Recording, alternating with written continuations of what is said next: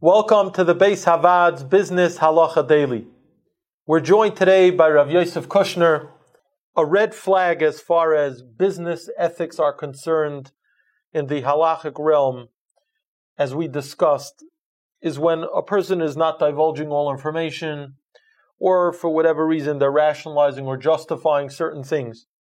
What are real life examples that the Rav could provide that has come across the table of the Bais HaVaad, where we see that a person's business ethics has been compromised? Well, first of all, unfortunately, most of the time that people rationalize, it does not come across the table to the Bais HaVaad. That's really the problem. Um, but uh, I'm just going to give a bunch of examples. When you have someone, let's say a, a classical case would be a, a, person who's managing someone else's money, let's say a real estate manager, which means he's, he's, he's managing someone else's building he's making decisions the whole day with someone else's money. So he's paying, let me just, most basic thing, he's paying the person's electric bill. He's paying, and people have told me they do this all the time, they pay with their own credit card. With these commercial accounts, the utilities company charge 1.5%, which is coming out of the account of the real estate, which the owner of the real estate, it's his money. The manager, it's not the manager's money. So, which means bills are being paid with a 1.5% fee being tacked on. And the reason why he's doing this is because points. it always comes back to points. So it's, uh, it's on my credit card, the manager, the, yeah. the manager's credit card is getting points, and then, and then he gets, gets reimbursed, reimbursed, reimbursed but not the 1.5%. Right. Fine. So basically, and points could be 1.5%. Basically, I'm making 1.5%, and the owner is losing 1.5%.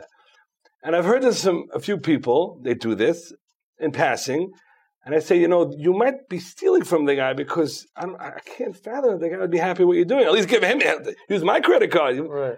So right away they start. They have it all figured out because they rationalize. And industry standard. And it says normal. Listen, I have to run. I have to run normal. I can't be busy. And I, and I understand industry standard. By the way, is how people sleep at night. Industry standard. So I tell him it's industry standard, meaning this is how everyone does it. So he's okay. I said, so tell him. Tell him. Tell the guy. Just let him know. Right. Can't tell him. Give him the option of paying by I check. can't- oh, just tell him. No options. This is how I run. You don't want to hire me. Uh, This is how I run. They would never tell him because the guy would hit the roof. The owner of the Right. business. One point five percent. These big accounts. It's real money. You know. And for what? For your points? At least finish me my points. So.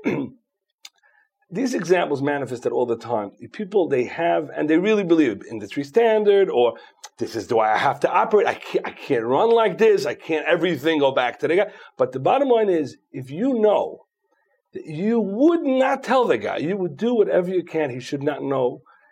You are you are ethically compromised. And I, I, I would say that, that ethics is sometimes sometimes ethics is, is a smokescreen, which means they say maybe it's not ethical. But sometimes you, you're way past ethical because you're literally playing with someone's money. A person that hires you as a sarsur, as an agent, as a manager, whatever it is, there's an expectation that you should manage it to the best possible ability, and you can't you can't stop playing 1.5 percent because you have a cheshbon and not tell them. If you enjoyed this video and would like to receive additional ones or to sponsor future videos, please click the link below or visit baishavaad.org.